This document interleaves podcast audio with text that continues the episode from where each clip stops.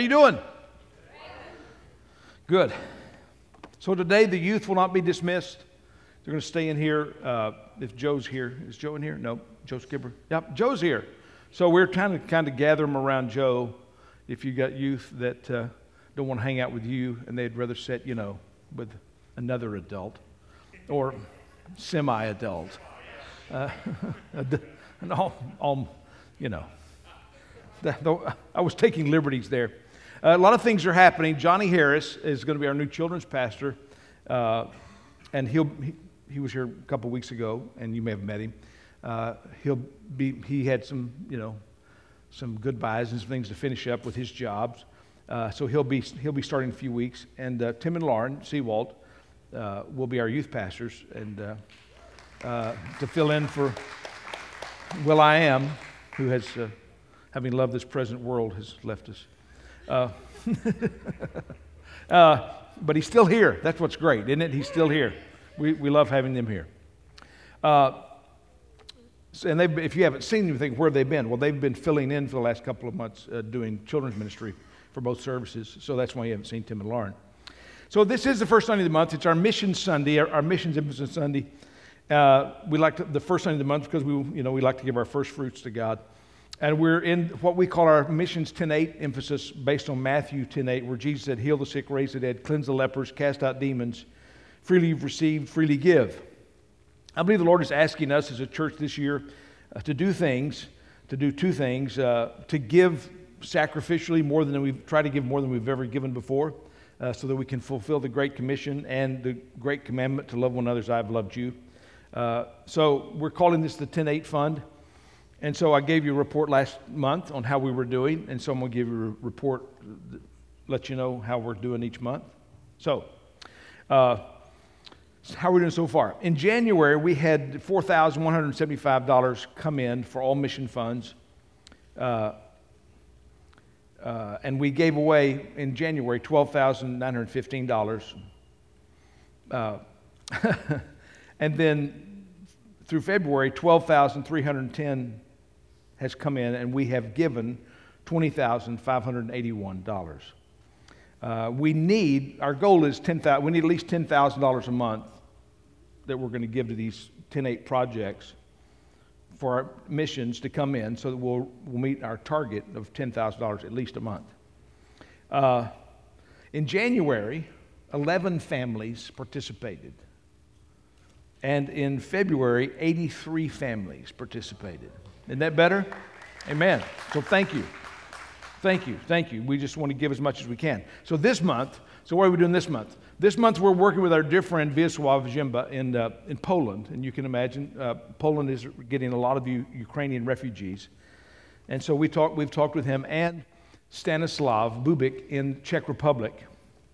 And uh, we told them that we would send them a, a minimum of $5,000 that we're going to send to help, help them minister through their churches uh, to the refugees, and they've already got people coming in, staying in there. They're opening up their houses and their apartments, and people are staying. You know, he said it's been great to see because there has been a running. Uh, Ukrainians and Polish people don't get along.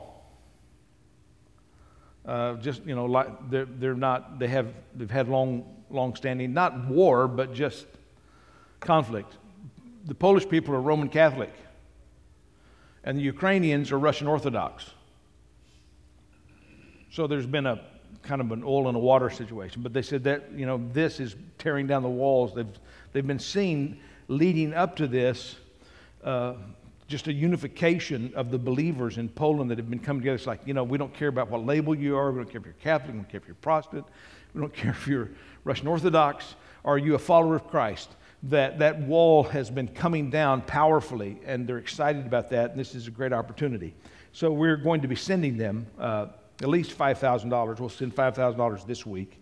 And I, some of you may understand how this works. So, so, so when I talked to him on the phone, and the elders have empowered me to do this, because uh, we've already talked about this and what we were going to do in our plan for the year, is that I made a faith pledge, I made a faith commitment to him that we would give him $5,000 okay? I didn't know how much would come in or we would, you know, but I knew that we would be able to take it out of our general fund if we had to.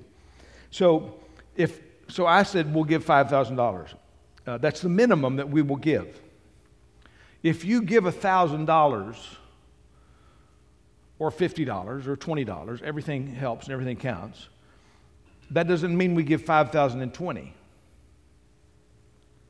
But when what you give surpasses the 5,000, we will give all of that. In other words, if you gave 6,000, then we would give 6,000. And if we all give 8,000 or 10,000, we'll give 10,000. We always, and we always, always, always give more money than comes in. We always exceed our giving in missions than what comes in to missions. So, uh, so just thank you for your generosity. Thank you for your giving. Just so that's our goal. This, so we we want to we want to help. This is a horrible horrible crisis that Putin has invaded Ukraine and is you know bombing bombing apartment blocks, killing civilians just with impunity, and. Uh, we can reach out with the love of Christ and try to help those that are suffering. Amen? So let's just pray. Lord, this is a horrible crisis that's taking place in Ukraine.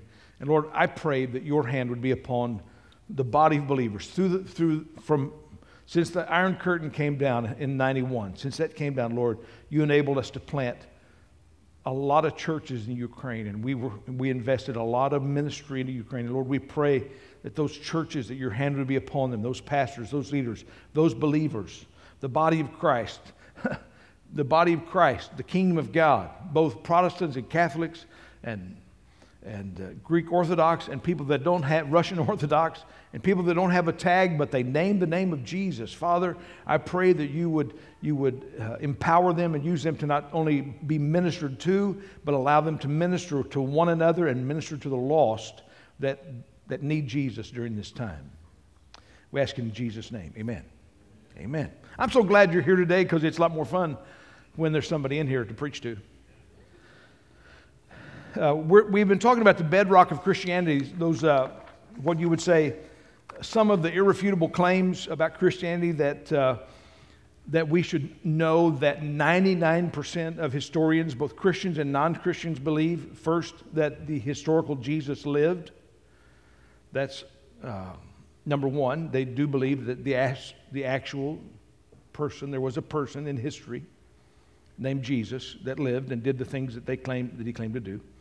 That this Jesus died on a cross at the hand of the Romans and that his followers believed that they had seen the risen Christ. So this is the bedrock truth that the church of the Lord Jesus Christ is built upon. In 1 Corinthians 15, we talked a bit about this uh, last week. 1 Corinthians 15, 3. Paul says, For I delivered to you as of first importance what I also received that Christ died for our sins according to the Scriptures, and that he was buried, and that he was raised on the third day according to the Scriptures, and that he appeared to Cephas and then the twelve. And after he had appeared to more than 500 brethren at one time, most of whom remain until now, but some have fallen asleep. Then he appeared to James, then to all the apostles. And last of all, as one untimely born, he appeared to me also, for I am the least of the apostles, and not fit to be called an apostle, because I persecuted the church of God. So we have within these verses, we have, uh, we have one of the first creeds, one of the first statements that the church made. So Paul says, I received this. I, I, I, was, I was taught this we know that there was a period of time where Paul spent two weeks with Peter uh, and hung out at his house with him. Uh, and so, in that time, there was you know information that was transferred. And so, this was the first creed of the church. This is one of their first things that they were teaching. Christ died for our sins, according to the Scripture, and that he was buried and that he was raised on the third day, according to the Scriptures. So, within just a few years, possibly months, possibly days, uh, when we read about what they talked about, they continued in the apostles' teaching. When we read that in the New Testament, we're probably reading that they're saying they, they continued in these things, in understanding that Jesus died for our sins according to the scripture, and that he was buried, and that he was raised on the third day, according to the scriptures. So, what does this tell us? What does this tell us? Well, first of all, it tells us that Jesus is the Christ,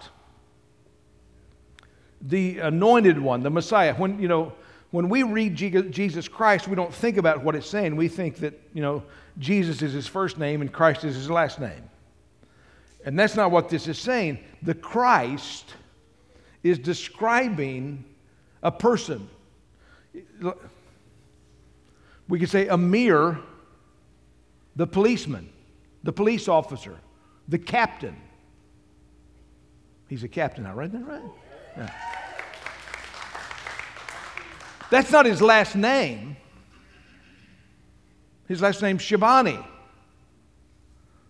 But that's that defines who part of who he is. He's also a dad and a husband, but that defines who he is. So this is a definitive term. This is not saying he's Jesus, the son of Joseph of Nazareth.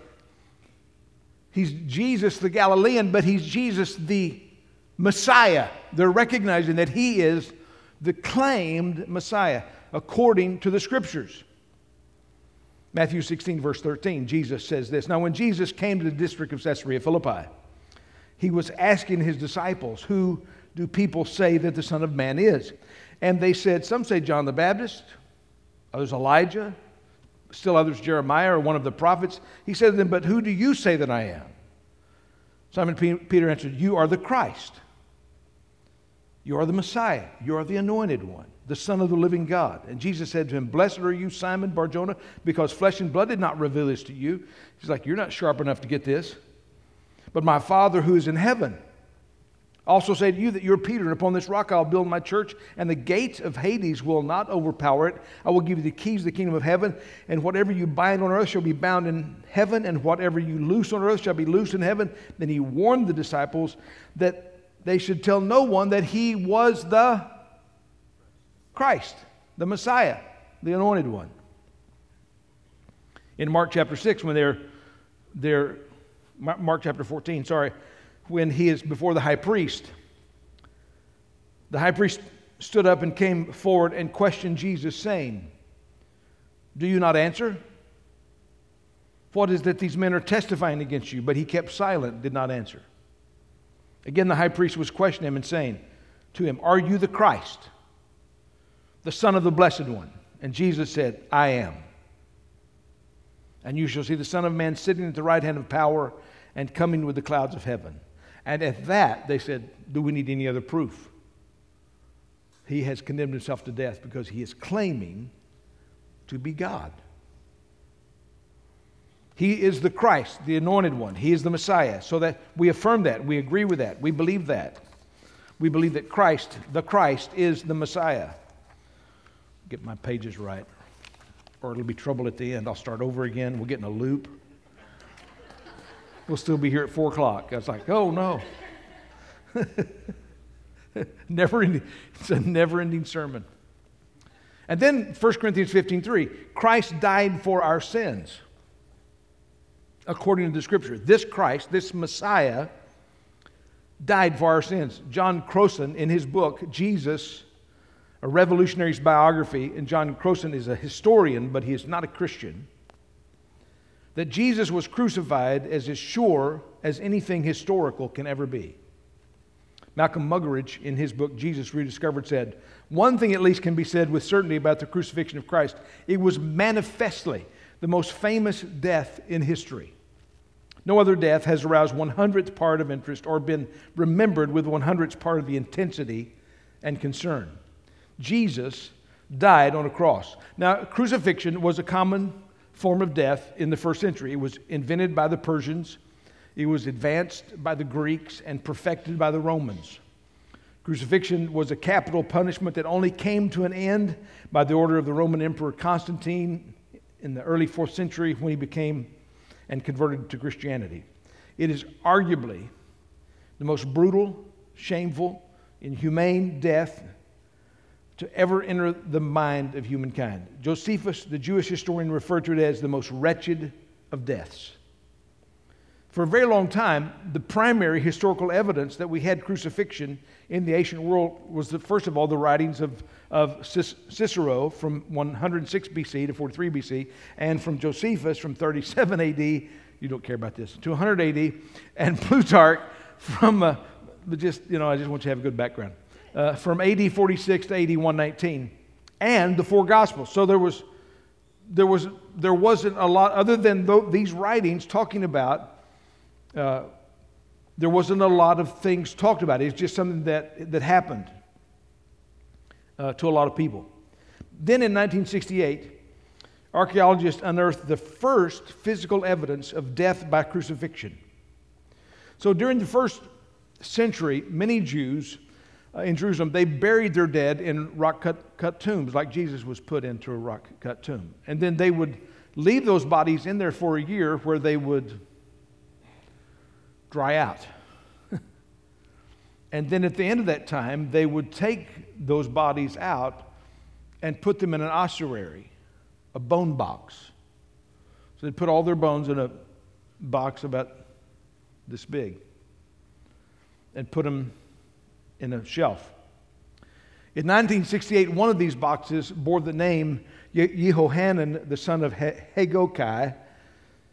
Probably not saying that right.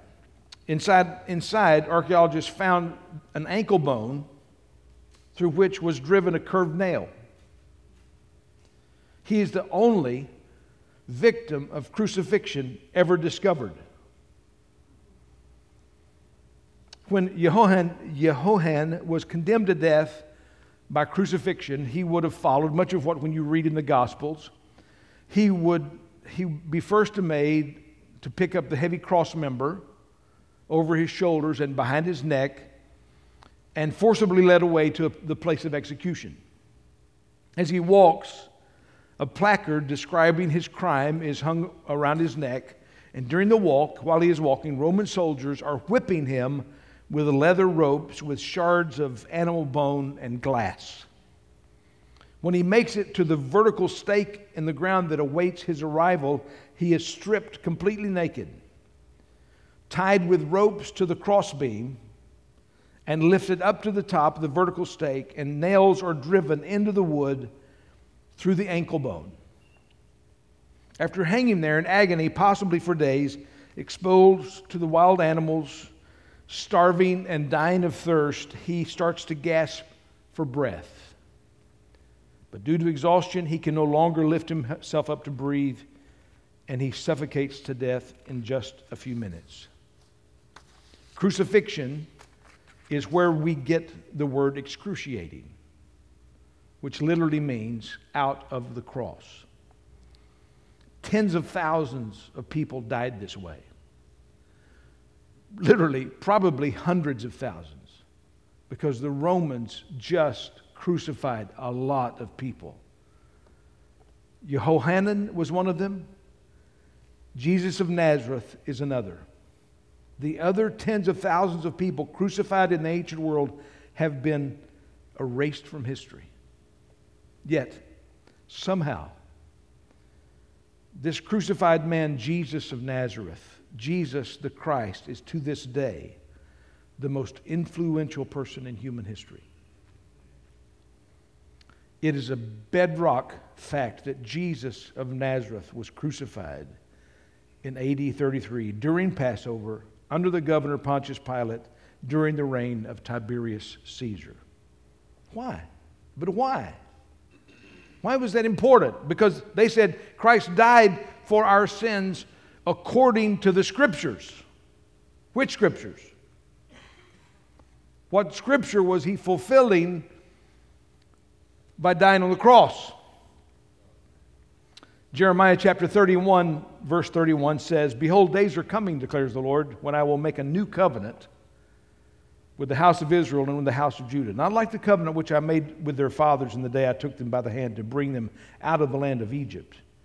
My covenant which they broke, although I was a husband to them, declares the Lord. But this is the covenant which I will make with the house of Israel after these days, declares the Lord. I'll put my law within them and on their heart, and I will write it, and I will be their God, and they shall be my people. They will not teach again each man his neighbor and each man his brother, saying, Know the Lord, for they will all know me. from the least of them to the greatest of them. For I will forgive their iniquity, and their sin I will remember no more. So, Jesus in Luke chapter 22, what we consider the Last Supper, where Jesus is celebrating with his disciples the Passover, it says, And when he had taken a cup and given thanks, he said, Take this and share it among yourselves, for I say to you, I will not drink of the fruit of the vine from now on until the kingdom of God comes. And when he had taken some bread and given thanks, he broke it and gave to them, saying, This is my body, which is given for you. Do this in remembrance of me. And in the same way, he took the cup after they had eaten, saying, This cup, which is poured out for you, is the new covenant. This is what Jeremiah talked about. This is the promise of the Old Testament. This is the new covenant in my blood. So Jesus, Jesus, sitting with his disciples, took a thousand year ceremony. This, the, the Passover feast is a, at the time of Jesus is about a thousand year old ceremony, okay? And he says, okay, guys, we're changing this. This is not a celebration anymore of the bondage of the people of Israel getting out of the bondage of slavery and into the promised land. This is now a celebration of people everywhere getting out of the bondage of sin and getting into the kingdom of God. It is our deliverance, it is a celebration of our deliverance. And then in Isaiah chapter 53, Isaiah 53 is probably the best example of what the Old Testament being fulfilled. This is, this is long. I know I'm using a lot of scriptures, but you know, that's just the way I roll, okay? Who has believed our message? And to whom has the Lord been revealed? For he grew up before him like a tender shoot and like a root out of parched ground. He has no stately form or majesty that we should look upon him, nor appearance that we should be attracted to him. He was despised and forsaken of men, a man of sorrows and acquainted with grief. And like one from whom men hide their faces, he was despised, and we did not esteem him. Surely, our griefs he himself bore, and our sorrows he carried. Yet we ourselves esteemed him stricken, smitten of God, and afflicted.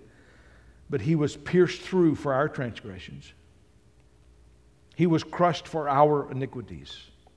The chastening for our well being fell upon him, and by his scourgings we are healed. For all of us, like sheep, have gone astray. Each of us has turned to his own way, but the Lord has caused the iniquity of us all to fall on him. He was oppressed and he was afflicted. Yet he did not open his mouth, like a lamb that is led to slaughter, and like a sheep that is silent before its shearers. So he did not open his mouth. By oppression and judgment he was taken away. And as for the, his generation who considered that he was cut out of the land of the living for the transgression of the people to whom the stroke was due. His grave was assigned with wicked man, he, yet he was with a rich man in his death, because he had done no violence, nor was there any deceit in his mouth. Verse 10 But the Lord was pleased to crush him, putting him to grief, if he would render himself as a guilt offering. We will see his offering, we will prolong his days, and the good pleasure of the Lord will prosper in his hand.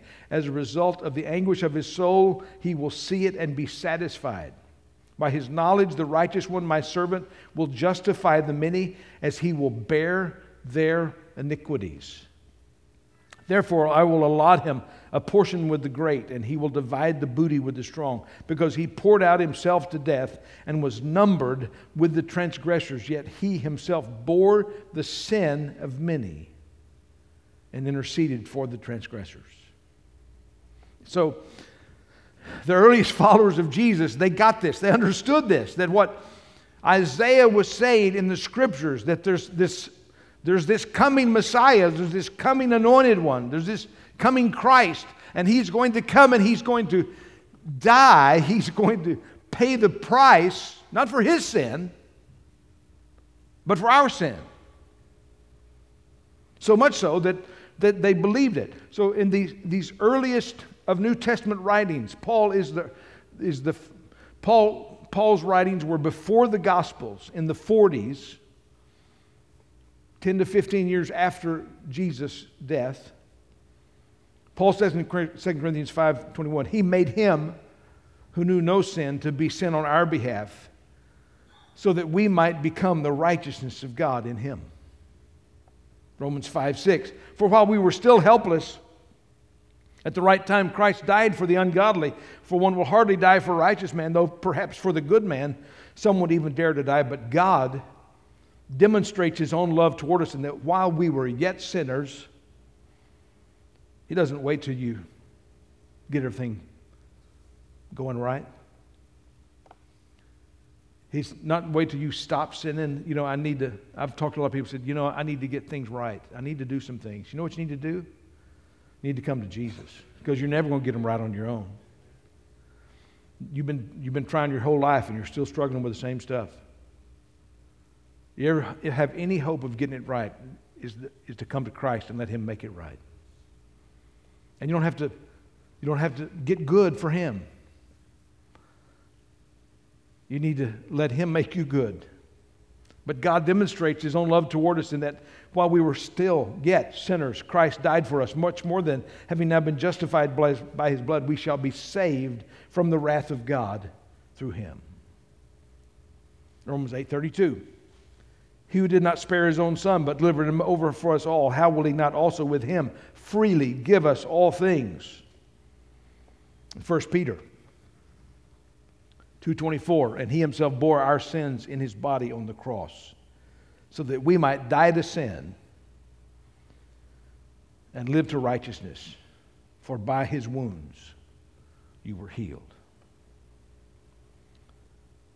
the first creed of the church is this Christ died for our sins according to the scriptures and that he was buried and that he was raised on the third day according to the scriptures Spurgeon said May we reflect on the wounds of Jesus until they wound our sins to death.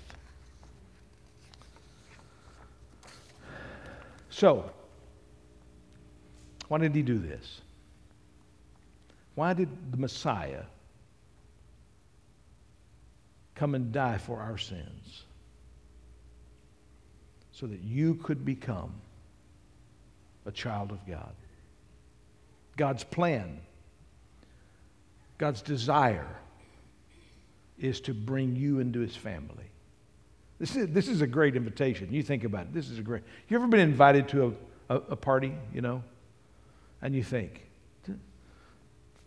I opened this morning, I opened an invitation to a wedding. You know, and it's, and it's, a, it's a privilege. You know, somebody thought, hey, this person, this person wants to, I want this person to participate in this event of my life. I, I value this person's presence. I want them to be there. At least send a gift. if you're cynical, like I am, right? I want, them, I want them to be there. But it's special. An, invita- an invitation to a party. To get included. You get, you know, to be included in the party. And God has sent out this tremendous invitation where he has invited us into his family, and he wrote the invitation with the blood of his own son so that our debt was paid and our sins can be totally wiped away and we can receive new life in him. This is, this is the greatest story ever told. This is the, this is the myth that is true. That the Redeemer has come to save us. And how do you do it? How, how do you get it? How, how do you receive it? Do you climb to the top of some mountain? Do you quit doing something? How, how do you receive this incredible invitation? You just believe on the Lord Jesus Christ and you will be saved. Is that unbelievable? It is that it's not, it's not something you you do, it's something that he did. And you just reach out and take it. It's, it's like God is reaching down from heaven with this great gift of not, not just heaven. Heaven's like is heaven's the facility. you know, if I go and visit William, I'm not celebrating his house. I'm celebrating William. We're there to be, there to be with William. When we go to heaven, it's like, oh, heaven's going to be wonderful. Heaven's going to be God. You know what makes heaven heaven? It's the place where God is. And He's invited us to be with Him by believing on the Lord Jesus Christ. Have you believed on the Lord Jesus Christ? Amen. Would you bow your head for just a moment? Let's just give the Lord an opportunity. There may be someone here today who's never said yes to Jesus Christ. You've never, you've never yielded your life to Christ. You've never said, Yes, I believe that I need a Savior. I mean, everyone in this room that's, that's a Christian would say, I recognize that I'm a sinner, that I need a Savior. Salvation comes when we come to, we come to Christ and we just come totally empty handed, realizing that we have really nothing to offer Him. He doesn't need anything that we have. He doesn't need our money. He doesn't need our life. He doesn't, but we offer it to Him. We say, Lord, just as I am, without one plea. I come empty handed. No, there's no good work. There's nothing that I've done in my past. I haven't earned any righteousness. I'm a sinner. And I need a Savior. And I believe that you died for me. And if you've never, if you never asked Jesus to come into your life today, just raise your hand and say, I need to say yes to Jesus. I know it's my time, it's my day. Today's the day. I need to say yes to Jesus And accept Him as the Lord and Savior of my heart today. Today's the day.